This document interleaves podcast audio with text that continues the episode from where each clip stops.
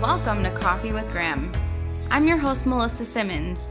This is a new podcast where we'll discuss different topics in healthcare with ACCME President and CEO Dr. Graham McMahon. In each episode, we'll get a professional perspective on the latest issues in healthcare and find out how CME is shaping the future for clinicians and educators. Thanks for listening. Hi, Graham. So thanks for sitting down with us again. Sure, Melissa, anytime. So I know one of the topics you're interested in is overconfidence in the workplace and how that affects healthcare leaders. Mm-hmm. Where does this sense of overconfidence come from? I would say we're acculturated as physicians, certainly, but also broadly in the healthcare workforce to uh, be decisive in the way in which we make decisions.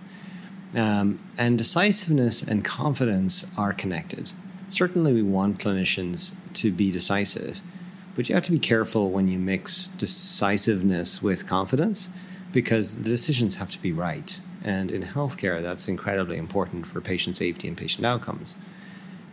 The opposite is also true in that you have to avoid vacillation. Unnecessary vacillation, uh, indecision is confusing for patients and confusing for everybody involved and just introduces delays and overtesting.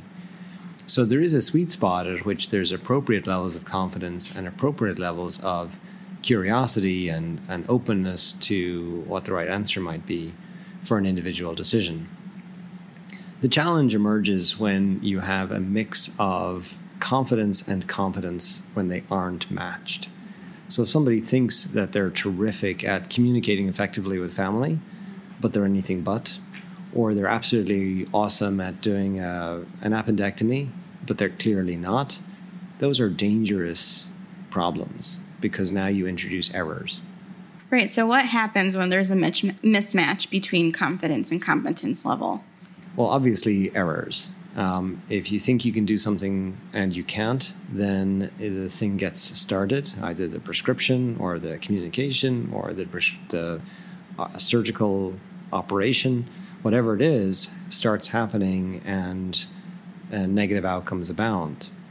Now, not only do negative outcomes abound when there's a mismatch between confidence and competence, but the overconfident clinician, if there is a poor outcome, isn't going to have the humility in many cases to recognize that they're the cause of the poor outcome. And as a result, they'll necessarily blame the system or the patient's complexity, uh, not realizing that in fact their decision making was flawed.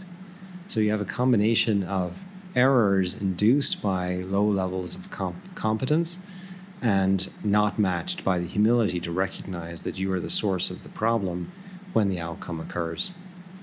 So, how can we avoid overconfidence?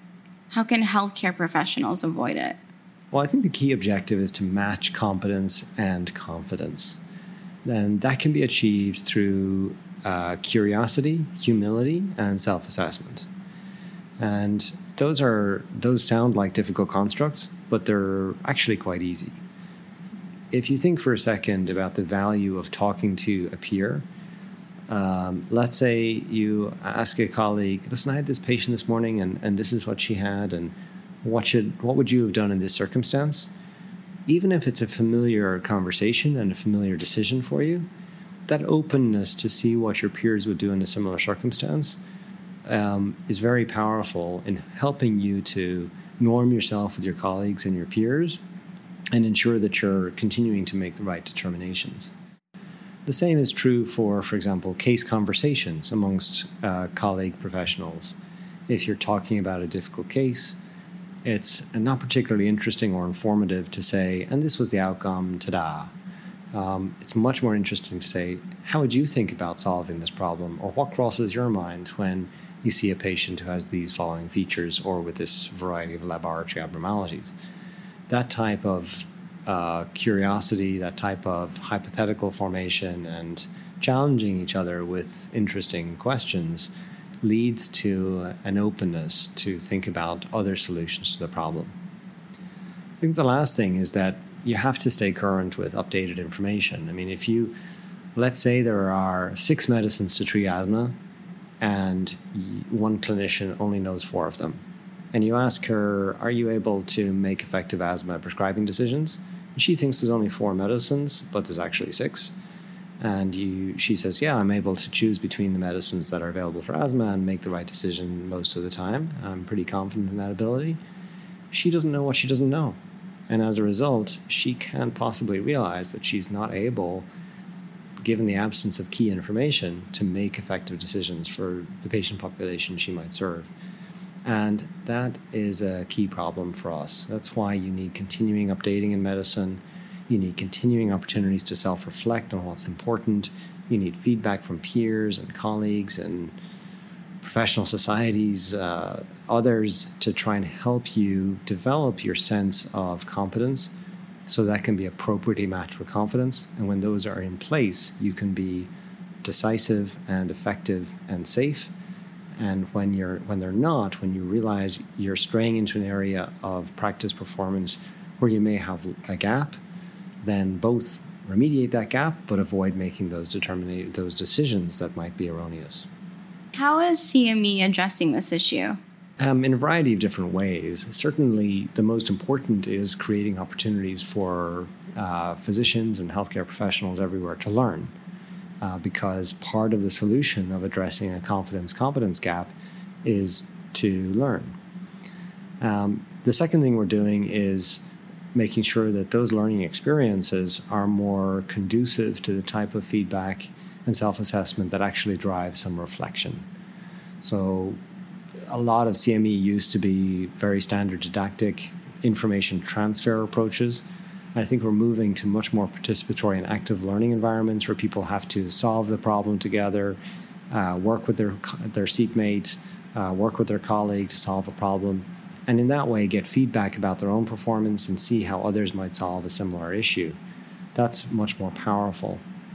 I think the third is more structurally connecting continuing education with, for example, assessments done by other organizations, whether those are certifying boards or your local um, organization, to help them connect with meaningful learning experiences that plug gaps when they are identified by others. A while back, uh, you shared a TED talk by David Dunning with me and the communications team titled Why Incompetent People Think They're Amazing. Yeah, it's a great TED talk. yeah. So, first of all, why'd you share this with us? Were you trying to hint something? Not to the communications team, no. I, essentially, it's it's a it's a it's a it's a realization about human psychology and how we all learn and grow, and encouraging us to be humble in the way in which we think about ourselves and our opportunities to be even better, and that. Um, opportunity doesn't stop when you finish residency training or medical school or communications training, whatever it is. We always have an opportunity to improve and be better. It's a bit like the growth mindset that uh, we've also discussed. That mindset of saying we're always trying to do better. We can set goals for ourselves, we can set an action plan for our own professional development, and we can achieve it. And by doing that, we can avoid being the conspicuous idiot who doesn't know what they don't know. Right. No one wants to be that guy. And I mean, we're all human, and I think sometimes it's only natural that we think highly of ourselves. Um, is there ever a time you can remember that you were overconfident? you put me on the spot now. um, I think most of the time when I think about those very specific uh, op- I, occasions where I've been overconfident, it's actually not related to medicine it's related to you know my running or or other athletic activities that I've tried to pursue where you know I toed the line thinking I'm going to knock this one out of the park and lo and behold I'm not nearly as ready as I thought I was. Those are humbling experiences. Um, but the same is the same is definitely true in medical practice. I mean, have there been occasions where I've been stumped by patients? Can I think of several occasions absolutely right now where that has occurred? Definitely true. But being stumped, I think, is being different from being overconfident. I think I've, I've very much tried to recognize when I was out of my own depth on a particular case or scenario and get help from others to help me solve those problems. I'm a young woman in the professional world trying to make my way up, and I think it's important to be self assured and have a certain level of confidence. So, how can I affirm my own value without coming across as overconfident? I think the key thing, as we've talked about, is matching competence and confidence.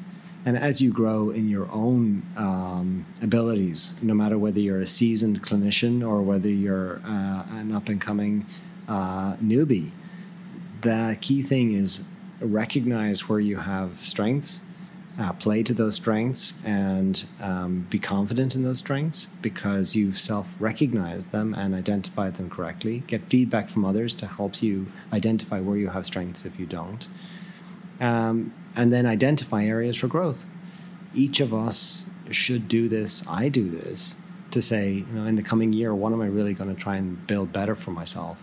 And whether you're, uh, you know, a 65 year old cardiologist or a 22 year old medical student, you should be setting those objectives for yourself, not just for what you're going to learn, but how you're going to learn it and how you're going to improve your performance as a professional.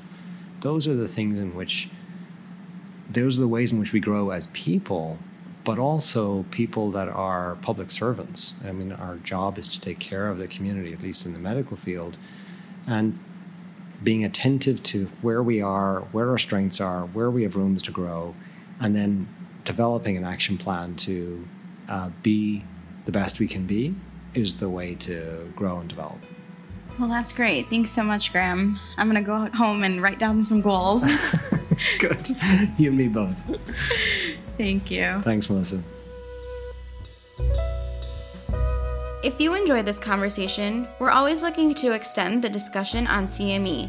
Feel free to reach out with topics you'd like us to cover or let us know how you're addressing these issues in your organization. Thank you for listening and catch us on the next episode of Coffee with Graham.